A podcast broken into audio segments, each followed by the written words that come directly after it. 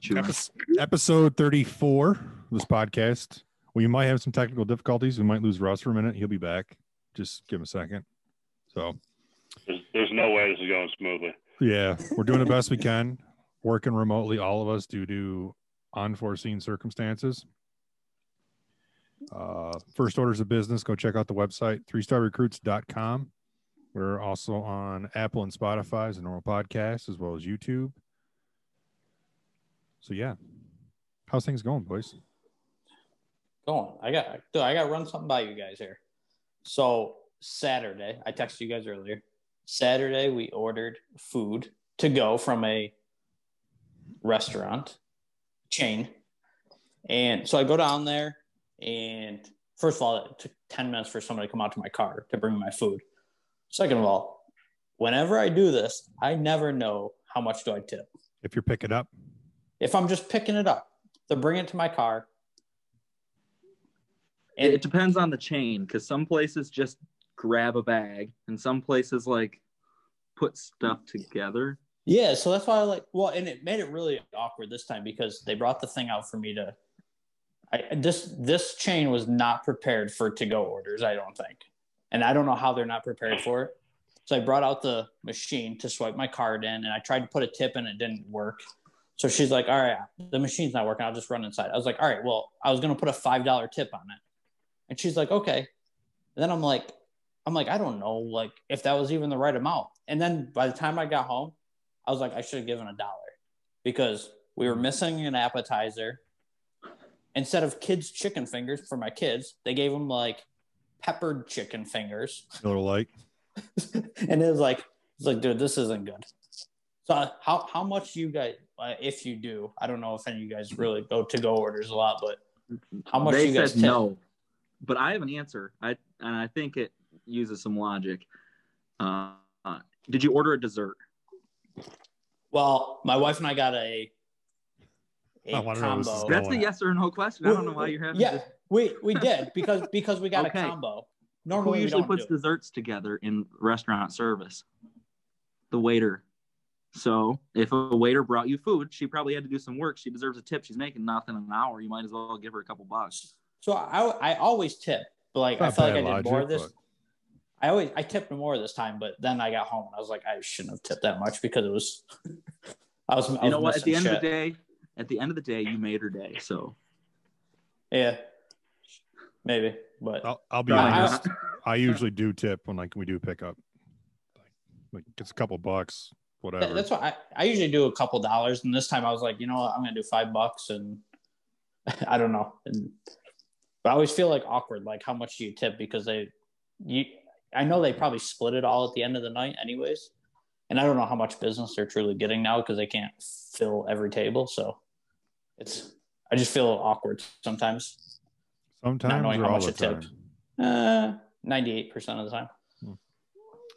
Um, I do have a confession for you guys. Last week I said I wouldn't, you know, we got the new podcast, DFS units doing very well. Uh, I said I didn't know if I'd do it every day because I wasn't going to bet on shit like the French Open.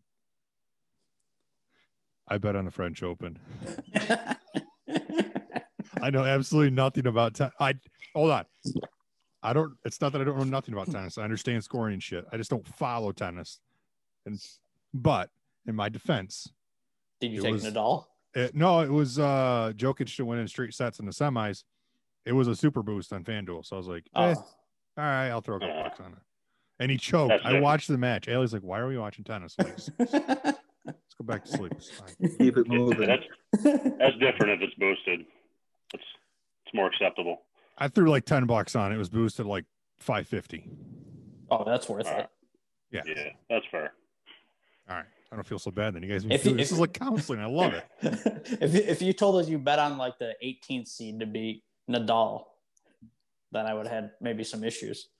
I don't know anything about tennis, but I just know Nadal's good on clay. Oh, oh yeah. Uh-huh. oh boy. So yeah, check out the other podcasts if you got your sports betting advice. I got my teeth kicked in yesterday, but other than that, it's doing all right. So Well, you're doing all right tonight so far. So yeah, I'm doing all right tonight so far. Uh, Let's get into. I know Russ is busting the seams for this, and as soon as I saw the news, I'm like, dude's gonna be all over this. Do you Sabres fans want to talk about it? Ooh. It's about damn time. Uh, Um, I don't know. It's hard to tell between him and Pietrangelo who would you call the top free agent this year. But either way, either the first or second free agent this year decided to choose Buffalo, which is a nice change of pace. You wanted to win, right? Yeah. Even I, even I laugh at that one as a Sabres fan. So Taylor Hall, he's a he's a winger. He's only two seasons removed from a Hart Trophy as league MVP. Um, the key factor in this is Ralph Krueger is the Sabres' current head coach. He's been there for uh, just one year or two now, but either way, he coached one season in Edmonton like eight years ago, and he had Taylor Hall in Edmonton. And that one year, he, made a big enough impression that Taylor Hall sought out the Sabres because he wanted to potentially play for Krueger again. So that's a, a connection, an old connection that definitely helped Buffalo. Um, It's just just it a one, definitely, so just a one year deal. So yeah, he signed for one year, eight million. He's already said that he's kind of betting on himself and the Sabres. Uh, if they have a good year, he's he has said he's not against uh, potentially negotiating a long-term deal there.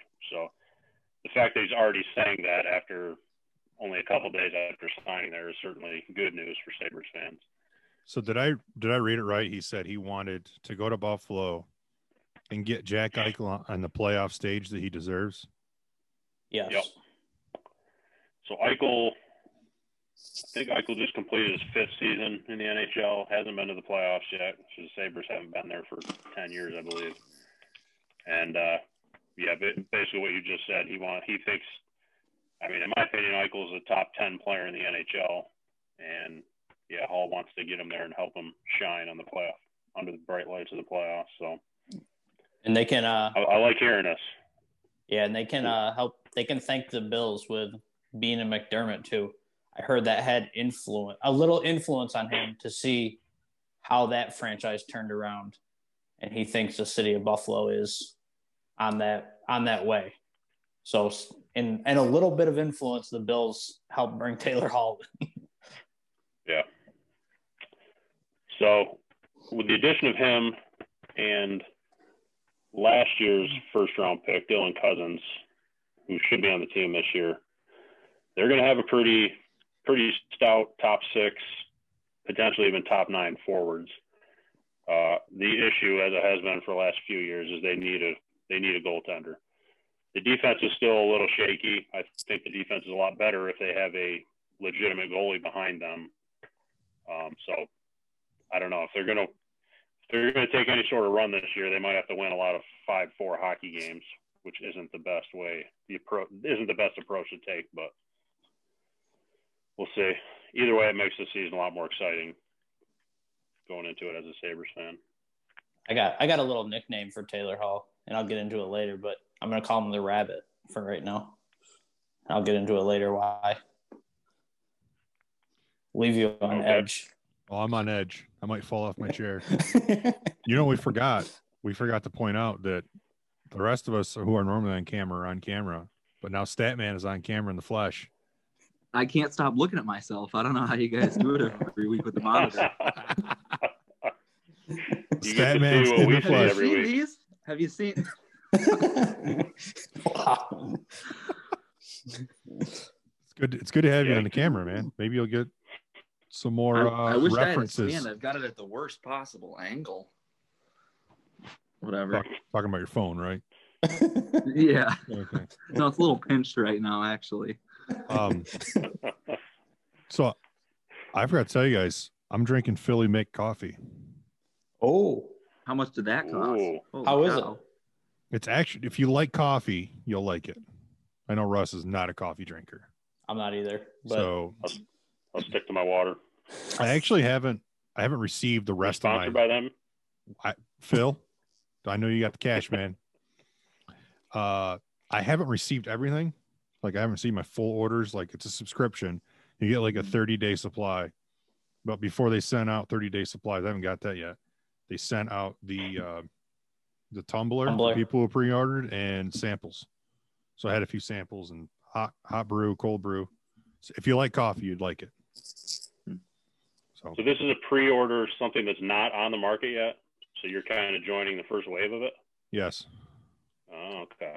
I didn't realize. Yeah, I think yeah, I think first subscriptions in November, right? Or first month of shipments or end of this month. no I idea. think I read. so. You're getting like it's the equivalent of one of those like monthly subscription boxes. Yeah.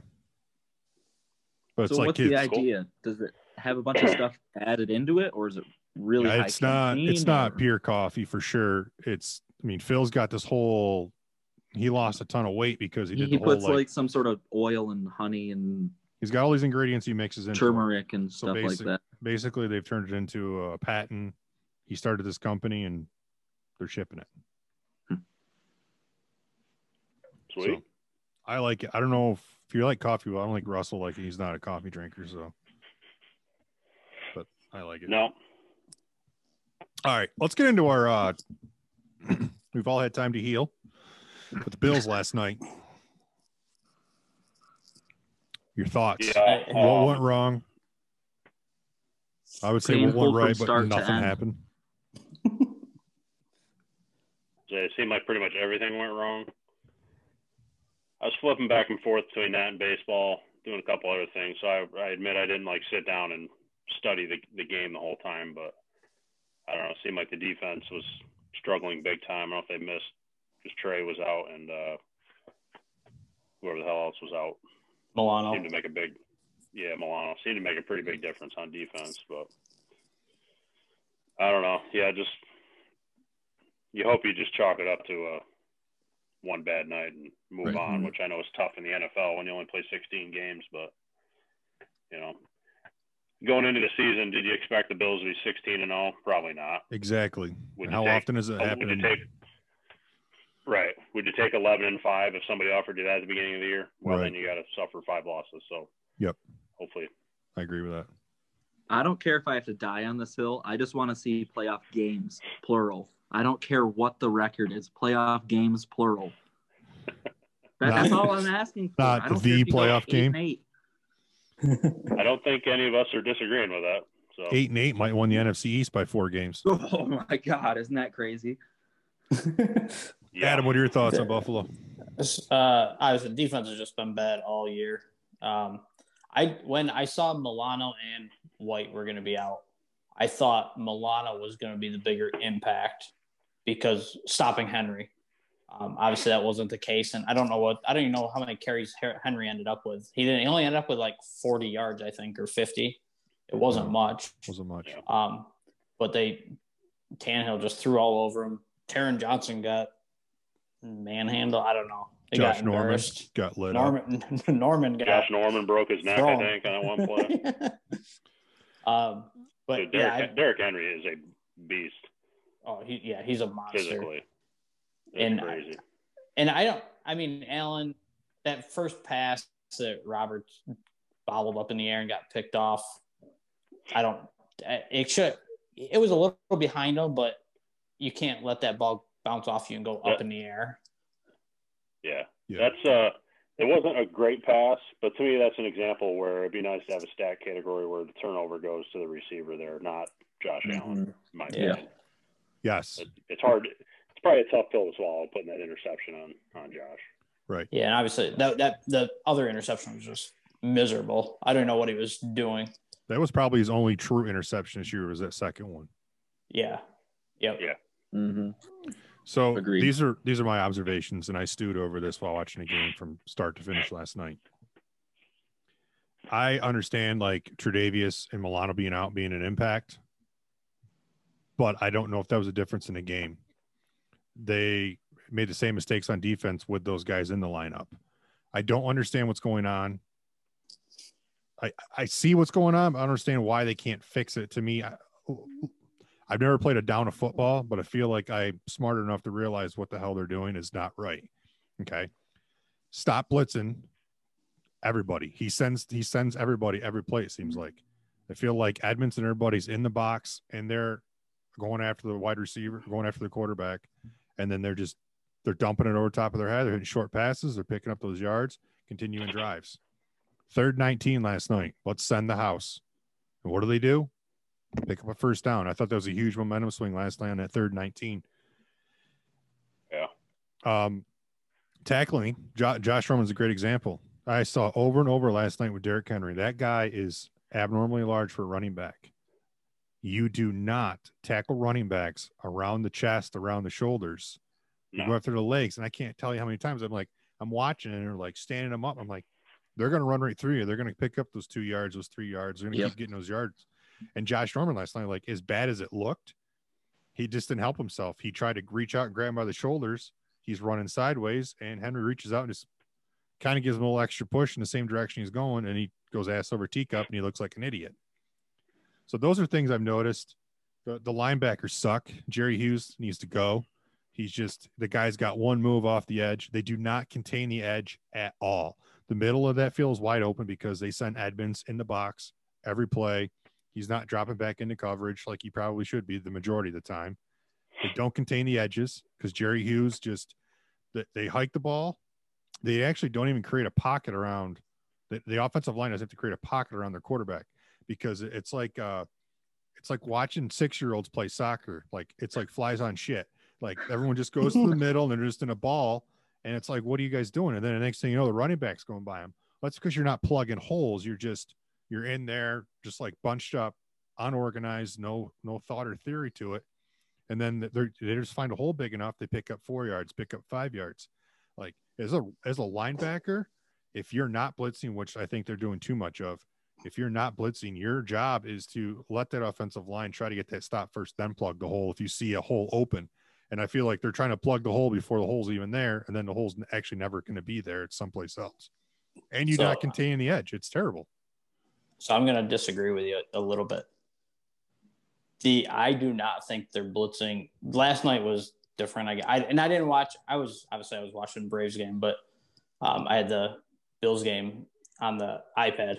Um, but they, I would, the first four weeks they did not blitz at all, and Well, then what is it it was- then? Because Edmunds and everybody's going after the quarterback. It's terrible. Edmunds is well, Edmunds is overrated. First of all, I don't think he's, been- the issue at linebacker. He's probably the best linebacker other than Milano.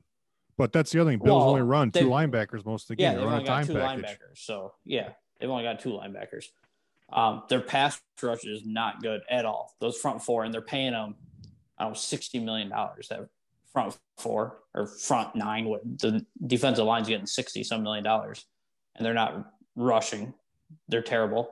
So one of my questions is obviously fans did not want to pay Jordan Phillips. That's the only difference on that defensive line this year, and it's miserable should you have paid Phillips seven million dollars a year Right. to stay? Do you think they struggled to get pressure? Because this is uh, this is just me thinking because it's nothing's changed the first five weeks. Admin spends too much time in the box, way too much time in the box instead of in coverage, covering the middle.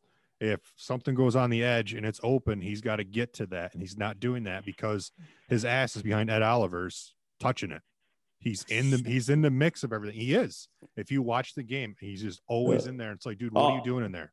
So well, he's and he's hard for- covering. is it hard for yeah but he's got to make a tackle then he's got to get out on the edge but you can't do that if you're you're holding on to fucking ed oliver's jock strap Yeah, well, But that's why I say he's overrated.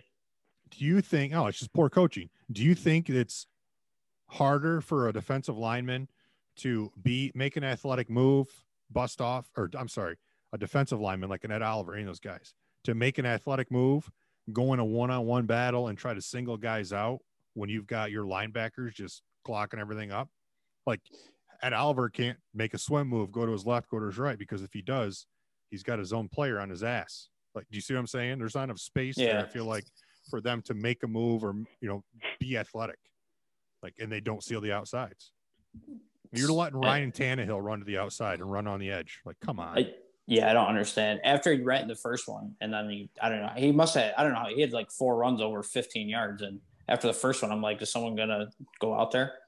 But I think and one other difference is I don't know when he took it over, but McDermott is now making defensive calls instead of Frazier. Really? Did not know that. So, so I don't know if that is part of the issue as well. Why isn't Leslie Frazier? I mean, you had like the third best defense in the league last year. Like, yeah, I was Right, gonna say yeah. if things are going well, why, why would you make that Yeah. shift? Yeah, I don't know. I don't know when he took them over. If it was beginning of the year, if it was you know two games in because it was so bad. I don't know when he took them over, but yeah, I heard McDermott is making the calls now. So But like you said, what changes have actually been made on defense? And like you said, the line, it's Phillips. yeah, they'll have your linebackers from last year. You've, if anything, you've added, you added Josh Norman, which I think Norman got exposed more last night because we're not seeing the Josh Norman that was in Carolina. But Right. because Tre'Davious is out, Josh Norman's got to guard the one guy, and he can't. He can't anymore. He's too slow. yeah. Well, and he's better zone anyway, so they can put Trey one on one, and then play a zone with the rest of the guys if they need to. But I felt like Tre'Davious hasn't played great this year. No, but he's been, he's still, He's still Tre'Davious. yeah, he's Mhm. still top Yes, guy. exactly. That's a good way to put it. I think. No don't- banner year, but he's still he's still producing. Yeah, I would say you gotta just you gotta chalk it up as we played like shit.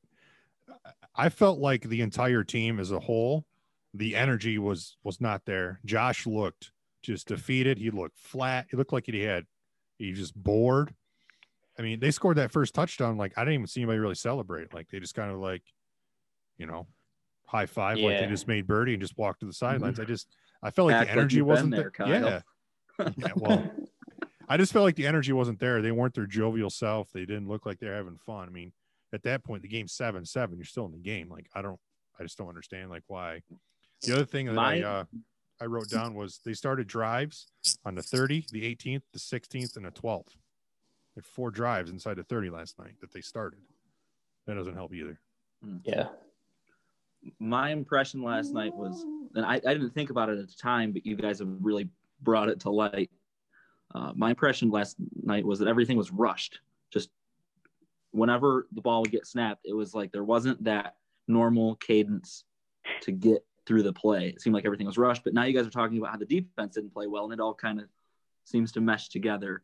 If you've got the defense not holding them back, you're going to have to get rid of it faster. And I, I think people are going to look at Josh's stats and maybe say like, was that a flash in the pan for the beginning of the season, whatever. But I- don't think it all comes back onto him. I think it comes down to the defense, like you guys were saying. Even though I didn't think it at first, I think that that really is a good, a good observation. And I'm not putting Josh in the same category as uh, Patrick Mahomes, but at the same time, it's like if you're going to talk about Josh, then how come we aren't having these same conversations about Kansas City about oh they they lost the Raiders, a team that Buffalo Yeah. beat, right? So yeah, you got to chalk it up to a bad week. It, I think this is a great opportunity where we could see an impact in coaching. Like there needs to be like, do you guys see how flat you were out there? You look like you had better shit to do. There was no energy out there. They just flat out got outplayed. I didn't. I don't. I still don't think Tennessee's that good of a football team. I thought Buffalo looked that bad last night and just had no energy. And Tennessee wanted it more. That's it. You can't do that. Well, and I- this is by definitely the best defense they've faced this year. Tennessee's got a good defense, so Yeah, it's just you got to chalk it up. You got to move on. But that defense is terrible. yeah, yeah, yeah. That that's the one I don't understand at all. And obviously, we're five weeks in, and they're still. I don't. I think I saw they're 28th in the NFL. Their defense. Russ, it looked So- like looked like college football where there was, we were talking about like they didn't actually try to play defense. It was almost like they wanted Yeah. the receiver to catch it, and then we're going to go tackle him. Yeah. If that same flat defense shows up against Mahomes, that will be ugly. He'll put up sixty. Yeah. that game might be in the hundreds. So that's yeah. Next week's going to be a big test against them, which we probably knew that when the schedule came out, but that was also when we thought we had last year's stout defense. Right. Yeah, We'll see. So are you saying bet the over? I go will. get it right now. It's only like 52, 52 right now or something. 53. I don't have it written down. Oh. Go go get it now. Yeah. Yeah, if that, Yeah. if that flat defense shows up, Mahomes might put 40 to 50 up. So And Uh, yeah, KC's defense isn't great, so you Yeah. could Bills could definitely put up 30.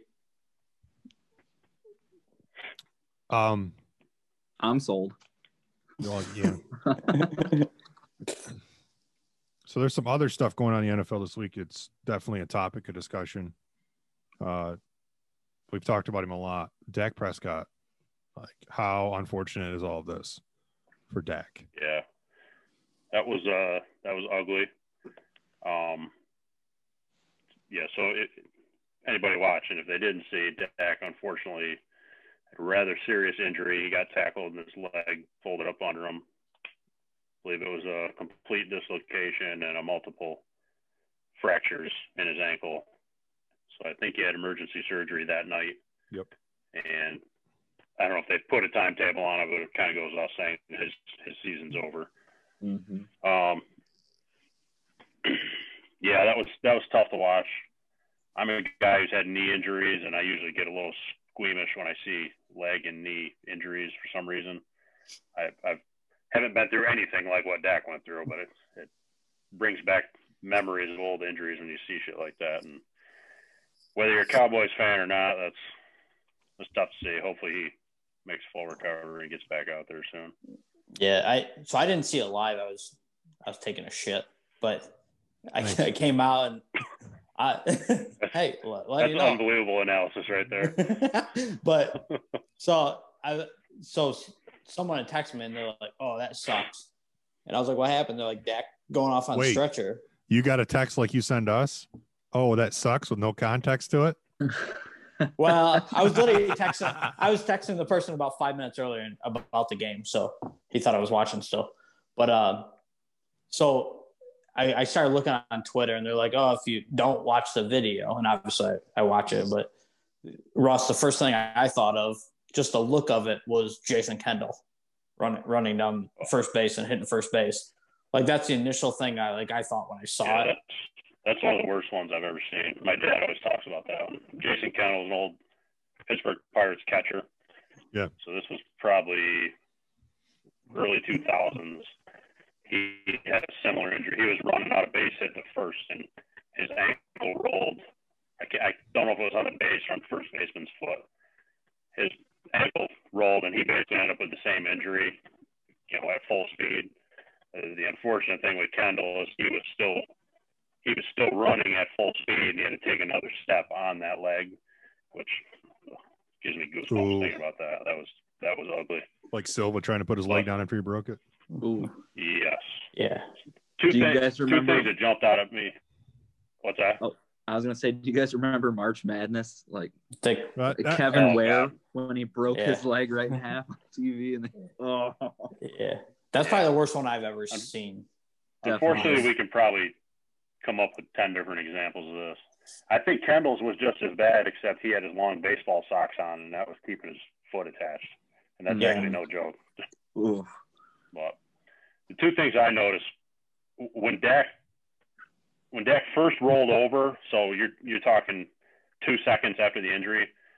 I one time I dislocated my finger real bad. It was pointing the wrong direction, and for some reason my natural instinct was to grab it and put it back in place.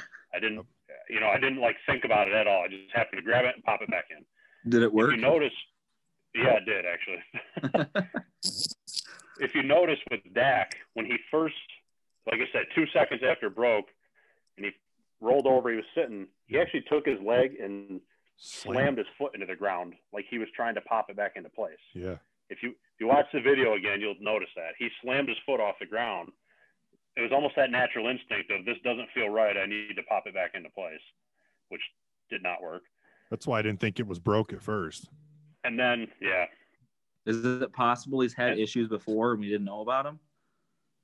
I don't think he's had any. I mean, if that's his instinct to go right to that move, Right. It can't be anything that bad. 'cause I don't think he's ever missed an NFL game before. yeah, And then uh, I don't know my version of the dud of the week. Um, they're showing they're showing him sitting there and his foot's facing the wrong way. Right. It's clearly broken. And Tony Romo says, "Man, you got to hope that's just a cramp." Tony, are you kidding me? yeah. think about 10 you're out of saying, 10. Tony. Oh my God, it was that was that was such a stupid statement by Romo. And I'm sure in that moment you don't really know what to say on air, but You're just Saying I hope that's time just a there, cramp. Yeah. saying you hope it's a cramp when his foot's almost falling off. I don't know. But yeah, no, no matter what you feel about him or the Cowboys, that that sucks seeing that happen. And hopefully, he makes full recovery.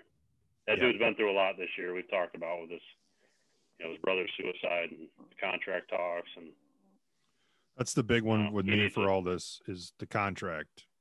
Was- that was the Yeah. the go to Monday morning was you know everyone's everyone felt bad because of the contract, and there was a lot of back and forth between experts. Uh, I feel like I understand there was issues there, uh, but at the same time, it's like I see both sides of the argument. As a person, Jerry Jones needs to do the right thing and make sure Dak's taken care of here. I'm talking physically. Yeah. You know what I mean? Like, uh, physically. Uh, I did hear a, a former NFL player make a, a a point that he should have signed the contract because the fifth year is always optional apparently, and if you're not happy anyway, you can just probably opt out of that. They're going to cut you, so you can go elsewhere. Because there was others who said, "Timeout. We can't we can't feel bad for the guy because he doesn't you know he doesn't have a contract." When the Cowboys put a contract in front of him, he didn't sign it. It takes two parties, and from what I looked up, the rumor was uh five. He wanted it was 175 million, and his agent wanted more in the fifth year, I believe. I don't. They didn't say how much. I don't remember if they said how much was guaranteed, but either way, he did have a lot of money in front of me. Turned it down.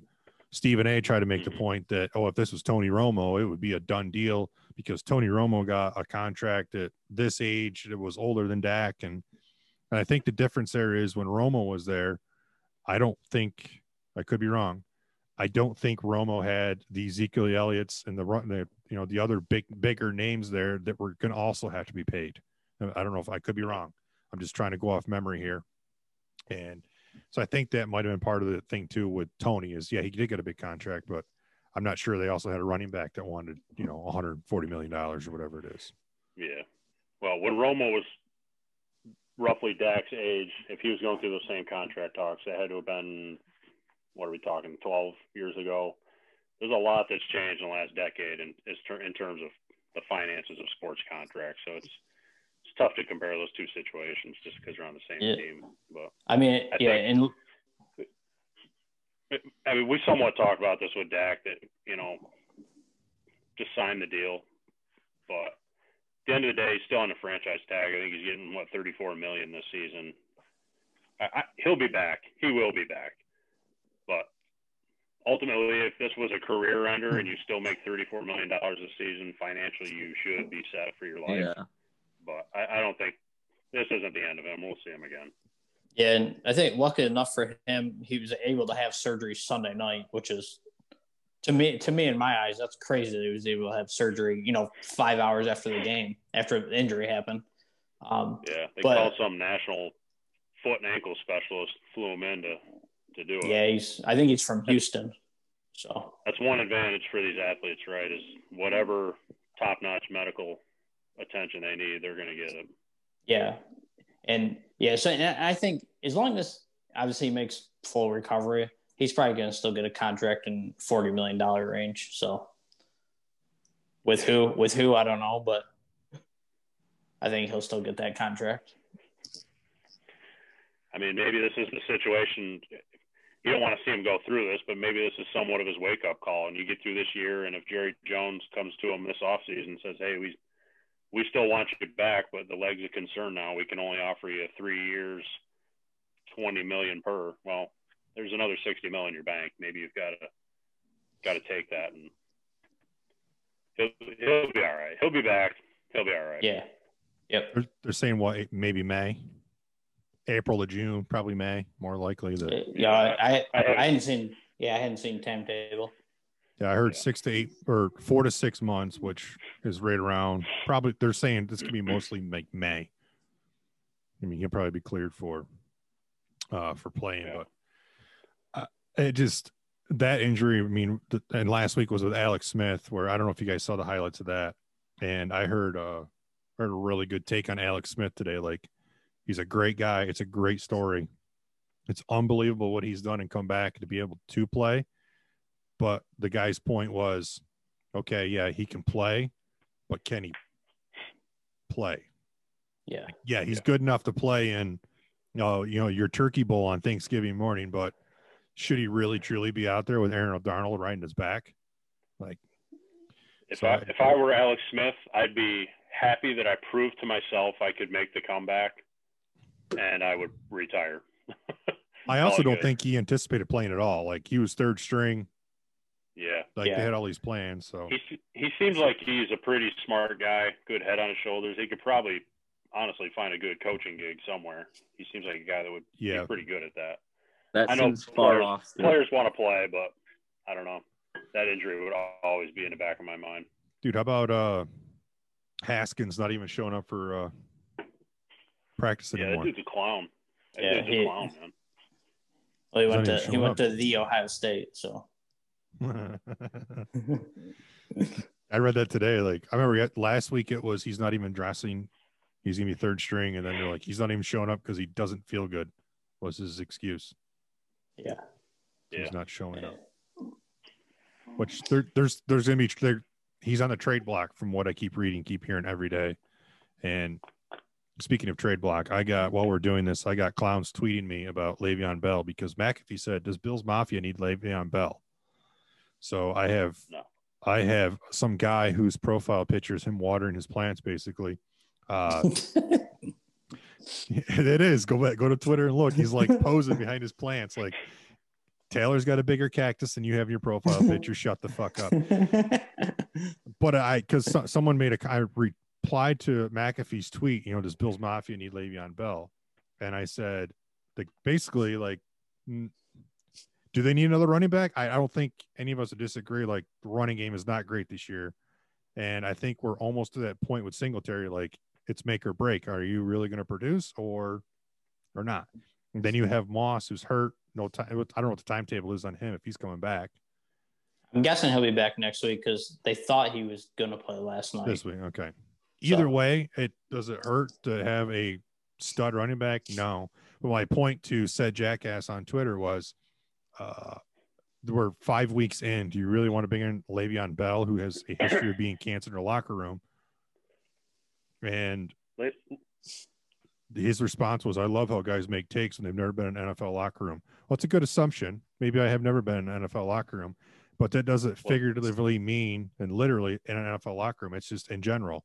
You cause a rift when you deal with your organization poorly. Players don't like your attitude, whether it be on social media or outside the locker room. That still is encompassing the locker room. Subtweeting the Jets because you're pissed off how they're using you is not a good way to get your way. Yeah. That dude's a clown. I don't need him anywhere near the Bills. It's the same scenario as why Antonio Brown's arguably one, still one of the better receivers in the world, and he's sitting at home. Right. Right. I don't Yeah, think w- Le'Veon. I one don't think good Le'Veon Bell's stat. far away from that. One good stat Yeah, is stat boy. worth pulling down everyone's stats. I agree. Yeah, yeah, and there, there's I and I heard I don't know I didn't I didn't see it. Um, Sanchez texted me today and asked me about it, but he he read that whoever signed Le'Veon has to pay him four million dollars this year I heard because because of his contract. So they would they would still owe him four million, and I'm like for four million, no chance. Well, I heard this is what I heard today. They released him, so the Jets still have to pay him some sort of whatever his guarantee is. They have to pay him that for releasing him, and it's there's a prorated price in there as well. I heard that anybody can- once he's released and he clears waivers, I believe that anybody can sign him for veteran league minimum. Okay, So I don't know how much that is. Is it four million? no, I I wouldn't. I think it's um, I think veteran minimum is like a mil. So Maybe there it just is. over that. Le'Veon shot himself in the butt again. Let's uh let's piss off the Pittsburgh Steelers, sit out because I want more money. And then I'm going to sign with the Jets for less money. And now I'm going to piss off the Jets because I'm not getting used how I want to. So now I'm not going to make any of that money that I sat out for. Yeah, it'll be interesting if someone does sign him. I was trying to think of some teams that potentially could use him. I don't know. Chargers with Ekeler being out for another six weeks or whatever it is. That'd be a good spot for him. Chicago. Yeah, I mean, San Diego seems like a good spot because they use Ekeler in that same way. Have you watched But- Herbert play yet? Yeah, he, he looks be good. Yeah, I like. I'm. Uh, I like Justin Herbert. if they can get a good line around him, he'll be he'll be good. Um, Chicago's another place I thought of for Le'Veon. I don't know if they would want him, but there are, I don't. I feel like there aren't many teams that would sign him or need him at this point. There's uh, a scenario that I've heard tossed around this week. And by scenario, I mean in Miami, they're holding their breath because, as you guys remember from the draft, the Chargers basically said, if the Dolphins take Tua, we're taking Herbert. If they take Herbert, we're taking Tua. So now all the pressure's on Miami right now. Like, I hope Tua can play at least this well Yeah, because Herbert is doing he's he's exceeding expectations at this point. Not winning, but they're still they should have Yeah. won last week. They should have won this past week. That was off. I mean, you always get those comparisons out of drafts, right? Yeah. The same as people questioning Trubisky right now against Mahomes. It's, yeah. that's a close it's, comparison. a, it's a nut. Right. Wasn't Trubisky taking ahead of Mahomes in that draft? He was. Yeah, And, and the Bills traded away the pick for the Chiefs to So, draft up and Yeah. draft Mahomes. so those comparisons, unfortunately, are inevitable. But Well, yeah, and, and right, and you never know. Think about, um, and I, I don't know why I was thinking about this the other day, but when Jameis and Mariota came out, how many people criticized Tampa for taking Jameis? And now Jameis, as a backup, is making what seven million a year, and Mariota is not playing. Speaking of Jameis, is we going to see Jameis soon? I don't know. Crab legs. Well, I'm not. I- I don't want any crab legs, but I I don't mean, know that's- where the hell Jameis is these days. he's in New Orleans. He's Backing up, another clown in my. Oh yeah, yeah. I mean, I mean, it, it problem is they're still winning, right? So it's it, it's hard when you're winning to take Brees out. Um, I think if they hit a couple game losing streak, you might see him in there, but or obviously if Brees gets hurt, but I as, as long as the Saints are winning, I don't think we'll see Yeah. Jameis. Brees is also anybody analyzing that situation is going to also throw in the caveat that Michael Thomas has been out. This Yeah. is the first time we've seen Brees without Michael Thomas for sure. Yeah. So Which was Take odd to me was the other night during the game is Michael Thomas is out. That first half they didn't use Kamara like I thought they should have. Like they just I don't know. They did a lot of running on second long and put themselves on third and long, third and short, and didn't convert, and that's why they were down ten points, whatever it was at the half. Right. Yeah. Yep. Russell's tired and he needs a nap. You want some Phil coffee? Some Philly make coffee? Good. All right. I'm good. Thank you. I will go for a nap though. Um, the other quarterback, I think it's it's gonna the the talk's gonna subside this week, but uh, it, it's gonna ramp back up. It's Philip Rivers. They play the Bengals this week, so he could go out and have a decent game. We're not talking about it as much. I think Rivers is done. That guy looks awful. yeah. I think was Bengals win this week. yeah. I don't know if the Bengals are going to win, man. They look pretty bad last week against a really bad. I don't want to say really bad quarterback, but he's putting up not great stats for them. They're just winning. Yeah. Lamar Jackson's got like a 55% completion percentage right now. And they're, but they're winning. Yeah, he yeah, he yeah, he obviously just doesn't look good. And I don't know. I haven't watched any of the Ravens games, but they're an interesting team to me. And because that it'd be interesting when they play when they do play Pittsburgh, which I think is coming up here in a week or so, two weeks. I think even the the shocker for me two weeks in a row because they fucked me on a parlay was the Browns. I put too much stock in Rivers, not enough in the Browns. I chalked it up to Dallas's defense was terrible, and I took the Colts this past week, and it backfired on me. I also had a Russ and I had a prop bet for Mayfield to throw less than 236 yards. And he threw for 247, I think Guy's averaging. He was averaging like 180 yards going into the week. Yeah. Yeah. Yeah, right. And that's what everybody's talking about. The Colts defense should be good, and I, I just feel like they're not. They're decent, but they're not. Missing Darius Leonard last week, but I don't know how much Yeah. impact that had. Right. Anything else in football? I'm trying to think if we're missing anything in football. I got boned on the uh in some college football, Texas, Oklahoma. I had uh, had the under. It was 31-17 with four minutes left. The over-under was 74 and a half. 31-17 with four minutes left. Game goes to overtime. They score like 98 points. Oh my god. So I yeah. took the over in the Clemson game. So I actually watched quite a bit of that. That Trevor Lawrence is just that kid's so good. Dud. Yeah. Some of the throws he makes are unbelievable. Do the Falcons get him now? Um, you know, If I I'm Trevor Lawrence, that that's where I want to go. They're best suited for the future, my at least the immediate future, Right. my opinion. well, we still got three defeated teams, right? So I think Giants get their first win this week. They play Washington. it should be a. I don't want. I'm. I'm not gonna watch it because I don't really care at all. But I think that that'll be a. It, sh- it should be a good game. Two teams that are not very good. Well, I threw in a future bet on somebody to go 0 and 16, and the Jets are like, "We got you, man. Le'Veon Bell, you're out of here." So my chances just went up. Just have them get rid of Crowder, and you'll be you'll be really good. If you're the Jets, okay, first of all, terrible organization. Clearly, I get Le'Veon Bell is a problem. He's being an asshole on Twitter. He's doing all those things. There's probably things behind the scenes. Why would you cut your running back before you got rid of your shit coach? like when you, I mean, you're gonna pay if you're paying Bell a ton of money, like at least bring in another coach or try something new, a little cheaper. I mean, I know we haven't been in the locker room, but to me, that kind of proves how big of an asshat that guy is. Yeah, He's got to be doing something behind the scenes that's pissing that franchise off for them to cut him. I think- feel like he's pissed everybody off. Remember when he left Pittsburgh? It was oh, it was.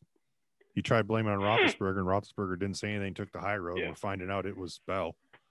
If he was still in Pittsburgh running behind that offensive line, the dude would be on his way to a couple Super Bowl rings and the Hall of Fame. Yep. But In long term, would have made uh, more than s- 15, 16 million dollars for four, you know, a year for four Yeah. years. I think, uh, honestly, I think leaving Pittsburgh might cost him being in the Hall of Fame someday, potentially. Yeah, maybe. Yeah, but if he's in Pittsburgh and he went like Rush just said, if he stays in Pittsburgh and they win two, three more rings after the seasons he had there, I mean that's kind of hard to keep him out of Hall of Fame, right? Down Yeah. the road. Yep. All right, let's move on to uh baseball. All right, Um my Yanks got their dick kicked in. They need to make some serious fucking changes. And by changes, I saw the Yankees from like three years ago. Uh, we we don't need seven guys go to the plate and try to hit a home run. We we just don't. Like, I I mean, I get like Luke Voit's got power and all these guys, but they literally walk up to the plate and just out of their shoes. It's like, dude, you're down like a couple runs. You want to just maybe put a ball in play and see where it goes. Choke up on Yeah, the bat, something. They're not doing that. It's like the game is for solo home runs only. Yeah. And that's not going to would win you games in the playoffs. you would think more of the Yankees teammates would be watching DJ LeMahieu and trying to mimic what he does. Right. He's the exact opposite. He obviously won the batting title this year. He's, he has one in the National League. That dude just takes the right approach at the plate, and he's he is one hell of a hitter. Right. He's he's not trying to hit a home run every time. He's got no problem driving it the opposite way for singles here and there, just getting on base. And man, you would think that would you would think your teammates would notice after a while and try to mimic that approach. But I mean, we've all we all play golf. Do you hit the ball further every time and make good contact when you swing out of your shoes? No. You got to be you some. know, You know what I mean? I mean, that's my observation of is they they have a they have they have a great lineup, but it was just like they got to the playoffs and it's like I want to be the hero. I'm going to try to hit it out of this damn stadium. And I'm like, that's not going to win you playoff games. That is as much as I hate the Astros. That's what won them the World Series two years ago. I mean, they had guys just, you know, the Bregmans, those guys just fucking slapping base hits and kept runners on and just you throw runners on base, your pitcher's out of rhythm. He's got to go to the stretch. He's got to worry about those runners. That's that wins playoff baseball games in October, and that's just my opinion. But yeah, and I, I feel like they don't. I don't know the stats, but I don't. I feel like they don't walk enough. Yeah, As, yeah. as, I mean, as a team, as a team, they Well, swing a, a lot of stuff out of the zone. A the lot. sad part is the guy who probably walks the most on that team probably strikes out the most, and that's Aaron Judge. Mm-hmm. right? I mean, Judge works to a lot of three-two counts, but he can't be the only one doing that. And they just you got to put it put the ball in play. There was. I don't even know what game it was. It might have been game four. No, it must have been game three. Um, that the Rays when the Rays won. Stanton came up in the ninth, and he literally didn't take the bat off his shoulder Yeah. until the last you're pitch. It went to a three-two count. He never moved the bat, and the two the two strikes before were fastballs down the middle. It's like, what are you doing? Yeah, Stanton doesn't even step out of the box normally. Anyway, he just stands there. Yeah, pitch comes in, he just waits. But I don't know. Yeah. I saw today that uh, Steinbrenner, young Steinbrenner, is claiming, "Oh, we're close. We apologize." Same old song and dance, but it's like there was a long time ago. There was a few years ago. I was like, "Man, I just hope the Yankees stink because they need to learn to develop a farm system and not spend money on on you know players that have has beens or at the back end of their career." You know, a great example is I read on Twitter like nonstop, like, "Oh, Yankees got the biggest payroll and they can't fucking win. All right. Well, I went and looked it up. 25% of their payroll didn't play in the playoffs. Another like, and then I think if who played, 17% of that of their payroll playing is tied up in Tanaka, Stanton, and uh, Cole. Everybody else is they're on like they're on arbitration deals or they're they're right there. So they got, I mean, the big one that they got on their payroll still is they're fucking paying Jacoby Ellsbury. Like that guy's Yeah. that was a waste of money.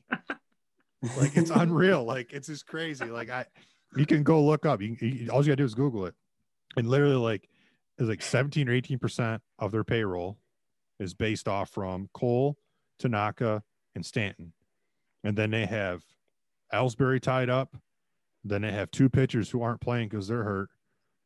It, it added up to like forty eight percent of their payroll. Didn't even didn't even like like I mean, and to me, there's one guy in that staff that they've got to get rid of that they're paying a decent amount to. Tanaka. That's no Chapman. Oh, dude, what a waste! What a waste! He's I don't know. He he was he can't throw strikes anymore. He's I don't know. He's to me, he's just a waste right now. He just he still still he still throws gas, but he misses his marks anymore. Like he leaves too many fastballs over the plate.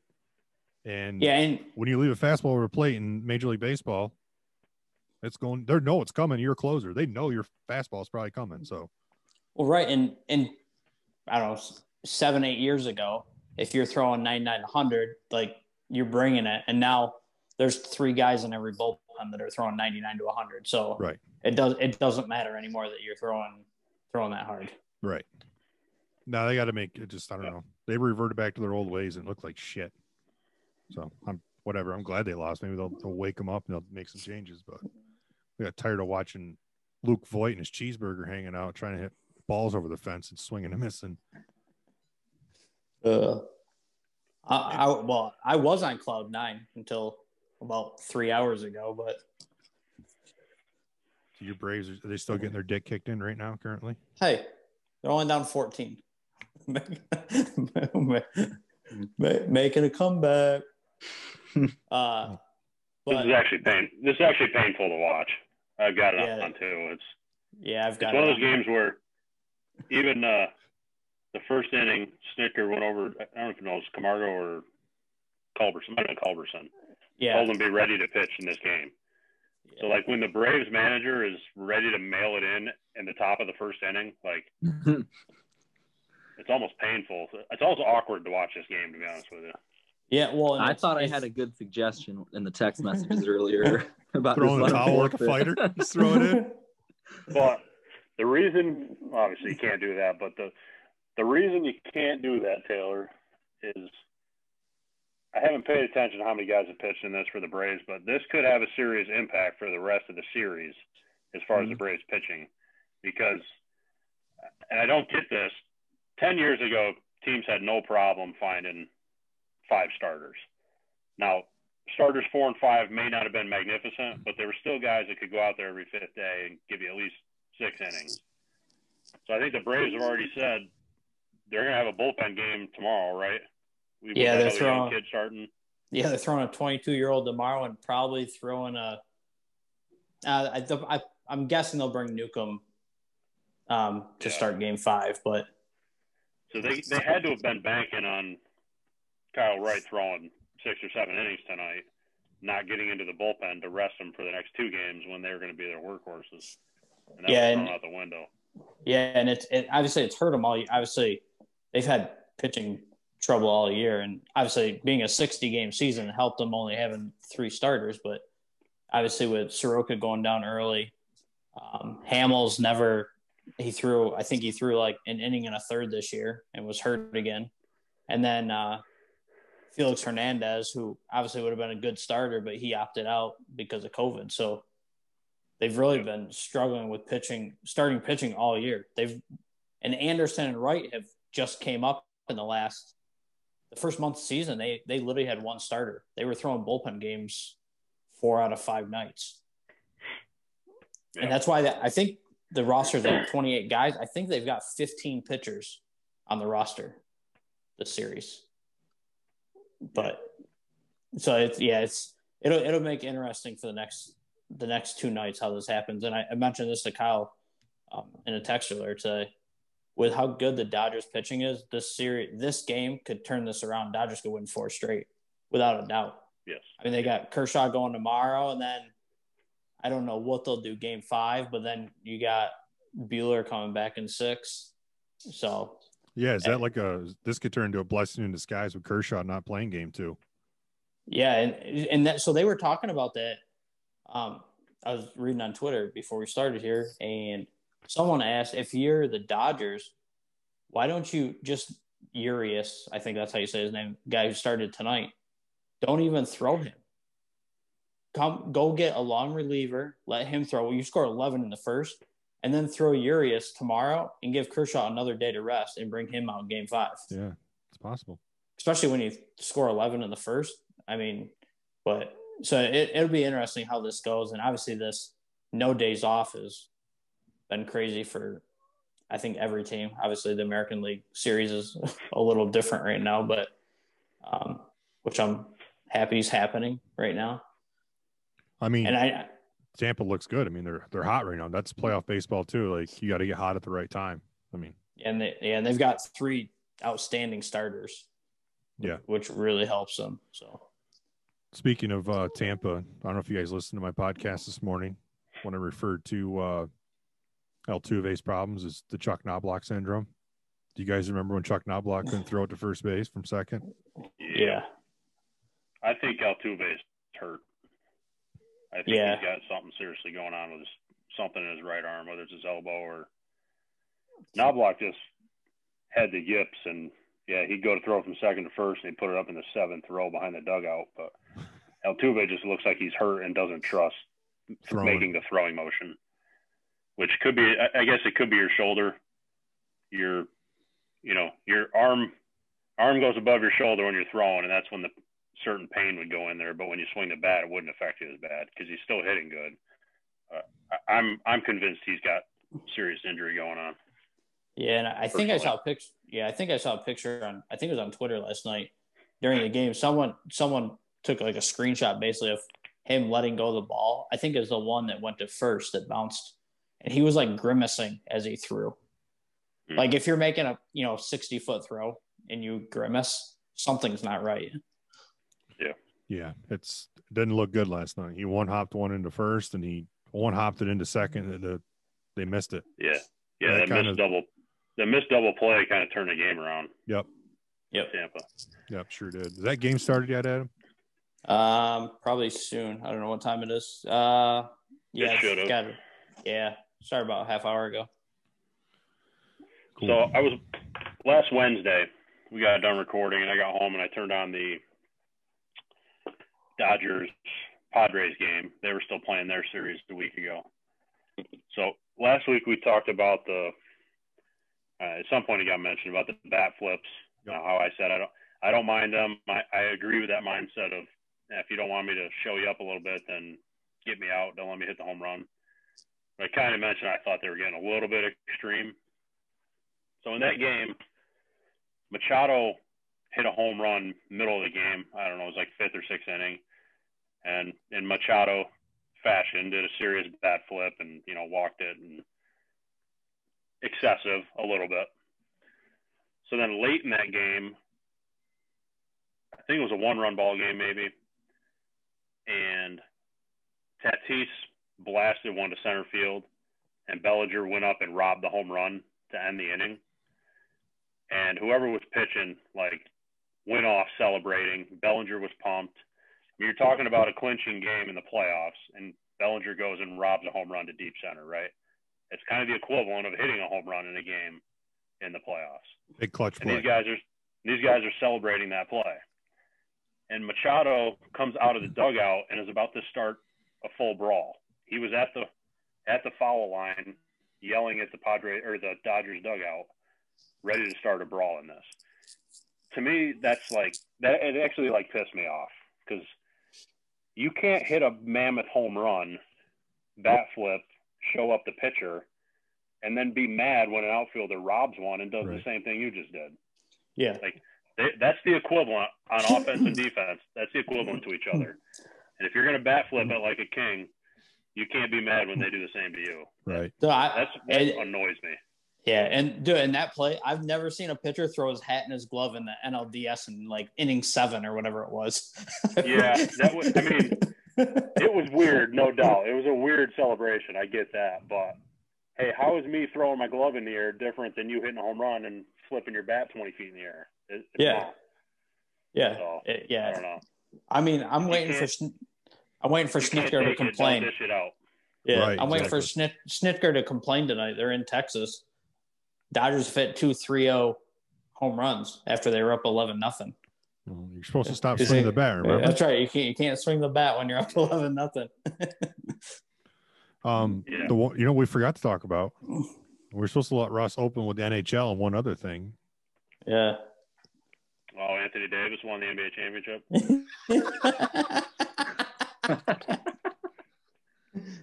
Listen, Russ. Yeah, whatever. Lakers I don't know if you heard, but he wants his damn respect. From So- me. yeah, That's not from you. He called You guys you a during the interview. He called you out. He He's said, a "I want clown with one more one more ring now. He literally said that. And, and the best tweet I saw, I, I don't know who it was. I, I probably haven't because I think I retweeted it or liked it. Was somebody's like, "Do you remember when Tiger and Jordan demanded their respect?" Yeah, I don't either. No, never. It's unreal. Just a different era. So I, I got to ask you guys something about LeBron because I did watch a little bit more of basketball now the fi- during the finals. On the court, the guy is a fantastic basketball player. I'll never take that away from him. Yep. But in the For the words of record, Pat, I've never I've never denied that Right. either. but in the words of Pat, Pat McAfee, who said, "Guy's great on the court, and I can understand why you want to punch him in the mouth." so he says some shit that's like a little off color and is a little bit it's it's just arrogant if you're Yep. great let other people talk about it you can't be that arrogant talk about it and then expect people to respect you and it's like i feel like i i mean as kids i learned that like I mean, you know, I would go. You play a sport. You play base. When I was a kid, I played a lot of baseball and basketball. My parents would always tell me, like, don't brag about if you played well. Like, let other people talk about it. Like, let it speak for itself. You don't need to be told you're great, whatever you're doing. And he's like, he's the opposite of that. This guy's got to remind you all the time about how great he is, and he demands respect. And, but here's my observation between him and Anthony Davis, I feel like the two of them give off this vibe, like it's, it's me and Anthony, and then there's the rest of you guys over there. Like I really feel like they Yeah. treat the team like everything is like about them two. They're always huddling together, just the two of them. They always walk off the court, you know, just the two of them. And it's like the best way to describe it is like when you were a kid on the playground, you're like talking to your friend, and like someone comes over and you're like, no, no, no, you can't be a part of this conversation. I really feel like that's how the two of them act, around, even with their team. It's like there's us, and then there's you guys. You do what you're told, peasant type of mentality. Yeah, I agree with that. I, I referenced that play against with Kuzma last week's episode where he just Kuzma made a bad play and he just threw him under the bus. You don't see him do that with Davis ever. Right. It's, the, the two guys are they're unbelievable basketball players. I don't deny that, but uh, LeBron's personality just rubs me the wrong way. And it, that falls under Davis too. Like you got to be a leader as well. If you're the vet with LeBron and you're you're quote unquote leading this team, then you need to be more of a leader and not like you said. You can't be like calling people out. You don't do that. Yeah.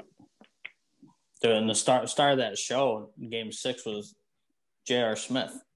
Had his had his he was shirtless before the clock hit zero, I think. Yeah. You didn't see it, Taylor? No, I didn't. Dude, the guy's like, I don't he's won I don't three, I think he's won three NBA titles now. But every time he's like got his jersey off basically before pretty much before the clock hit zero. he's I like it.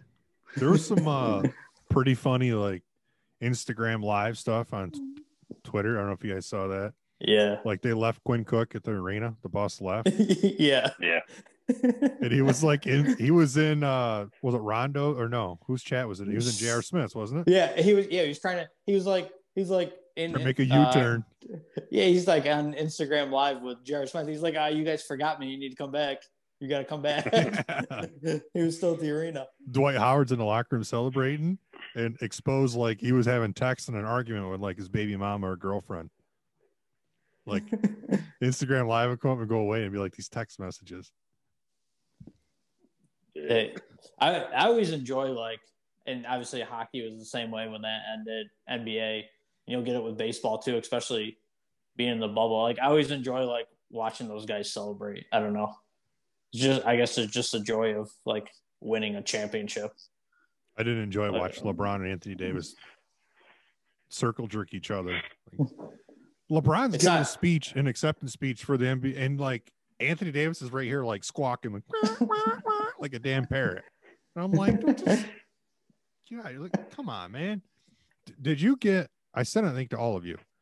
I know I sent to Russ the video that somebody made of like after the- the Lakers lost that game. Was it game four they lost? Because they won in five, didn't they? Five game five. They lost game five. Yeah. Did you get the video I sent you? Like they made the parody video of like the guys trying to Mhm. walk in the locker room. It was like this guy pretending to be LeBron. He was like choking everybody. I I'll send it to you guys after this. It was pretty good. All right. Anything else, boys? Oh, Poirier McGregor. It's been agreed upon for the second time. Conor McGregor wants it to happen in Cowboy Stadium. Yep. I'm all in. I didn't. I saw. I saw some headline. Obviously, I, it was probably. It might have been something fake. I heard somebody turned down a fight with McGregor, so they wouldn't fight him. I don't know who it was. That's all I saw the headline. I didn't click on it. It might have been something fake too, but I don't know who would turn down a fight with McGregor when you get paid the money. yeah, I don't know. That that's Yeah. all I saw. So I'll fight him. I mean, Poirier called it, and then McGregor confirmed it. He said, "I, th- I think he wants to fight me because he wants to fight a southpaw before he fights Pacquiao." And according to McGregor, that is the case. He's gonna he wants to fight Dustin, then fight a washed up Pacquiao because you know we got to put that notch in our belt because Pacquiao's washed up now. So Dustin should come out, fight the whole fight conventional stance. Don't even go southpaw. Throw his whole Whip game up. ass, or just take him to the ground. That would work Yep. too. All right, gentlemen. I don't have anything else. I'm sorry we had to do this over Zoom. Hopefully next week we're either back in house or I could be in the hospital again any day now. So Did we uh did we want to do three stars or skipping that? yeah, yeah. yeah. Let's do three stars. Okay. Uh, I guess I go first. Um, my third star. I don't really have a stat behind this, but I was watching the uh, Tampa Bay Houston baseball game last night, and the Tampa Bay Rays outfielders made like six six highlight reel catches uh, between Kevin Kiermaier and Hunter Renfroe. It, they kept showing replays and almost looked like you were watching a season long highlight reel of these two guys, and then you kind of realize they were all from last night's game. So they they played absolutely unbelievable defense, and it was fun to watch. So Tampa Bay's outfielders, my third star. Even Margot the other night, right, falling into the stands there. Yeah, Well, there's two of my Um, stars. My third, and second star of the week are those two. That's fast. Um, so, but the uh, so with with Renfroe, because a kid I follow on uh, on Twitter, he covers the Braves, but he zoomed in on Renfroe as he was hitting. Dude, the guy looks like Mike Trout. If you zoom in on him, I'll have to see if I can find a picture and send you guys. It's Yeah. it's weird how much he like resembles Trout. It's very odd. yeah, he does. Go ahead, Adam. I, since I two guess of my I stars guess are I'll out there. uh, my third star, I guess I'll call it a star. Um, the Red River Shootout, as Kyle already mentioned, uh, Oklahoma, Texas. Not because they're my star, but because they fucked me. yeah. Uh, so I went out and mowed the yard, and I came back in. There was like in the first overtime, and I'm like, "Well, perfect timing here." So uh, it was a hell, it was a hell of a game, and obviously a lot of points scored, and I think that's every week in the Big Twelve. So Not happy about it. I was getting ready to tweet like Texas under with little money bags, and here we go. Go ahead, Russ. yeah. All right, our bad for stealing your star. No. here. No, it's fine. Uh, my second star, I'm going to do Chase Claypool, Steelers rookie wide receiver. Great Last stuff. week, seven receptions, 110 yards for four touchdowns.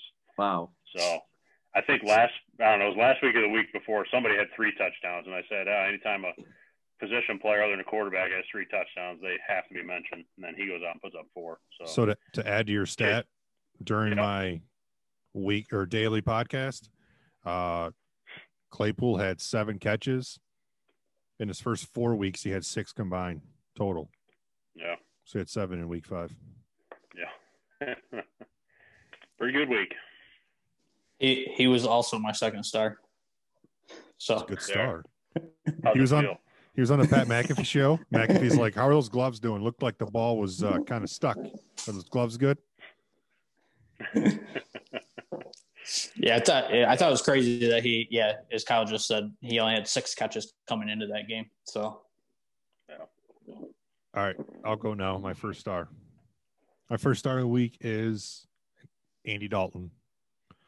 I'm going to go with Andy Dalton because that was not easy to watch Dak go down. The Yep. mood between both teams is was very somber. Even even Jason Garrett come off the sidelines to check on Dak. Yeah, I like Uh, seeing that. It was tough to see, but Andy Dalton. I mean, at the end of the day, like the game has to go on. So they get Dak off the field, and it's like, oh wait, we still have a football game to play. And Andy Dalton Yeah. came out, and you still got to go out and play. And he led the, the Cowboys weren't walking away from it, so it was. uh He came in, stepped right in, and he led the Cowboys to a win, which was huge for them in a division that is clearly having issues, and they could, they're probably still going to win the division. I actually Yeah. texted somebody the other day, and they responded and said the Cowboys still have the best quarterback in that division. As I say, there's uh there's worse there's worse backups to have than Andy Dalton. So yeah, they're not in a bad spot. I like Andy that. One. Dalton, first star. I like it. Uh, my first star, we've already mentioned him. Uh, I'm going to give Alex Smith the, sh- the shout out. Uh, as we mentioned, he had that horribly broken leg November 18th of 2018. So we're talking almost two years. I think that was serious enough that they thought he might actually have to have part of his leg amputated back then. That's how badly this injury was. And he got staph So- infection, I think, in it after surgery. Yeah. Yep. So, like we said, he came in in the second quarter. He played the whole second half. Um, just one of the feel good stories, seeing him come back after almost two years and a devastating injury. So, and I think it was 17 or 18 surgeries he had on it on that leg. Oh, Holy It's cow. nuts. yeah, It, I, crazy. I think I would.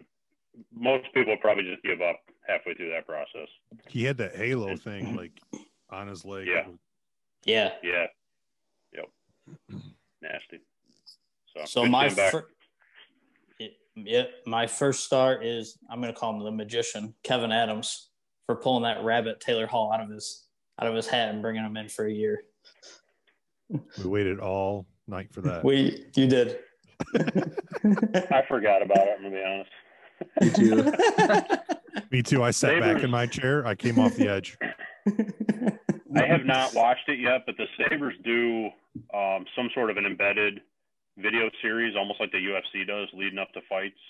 I haven't watched it yet, but they had some cameras in the room when they were uh, talking to some free agents, kind of showing what that process is like. And I think they had a video uh, with the Taylor Hall call on it. I like I said, I haven't watched it yet, but that'd be interesting to check out. Maybe Yeah, it would be. see some of the behind the scenes of how those conversations go between general managers, coaches, and potential free agents. So Yeah, and that was obviously that was an interesting call because even the I think it was the day before, um, his agent even came out and said he's looking for a place he wants to win, and then obviously everybody was pissed when he chose Buffalo. But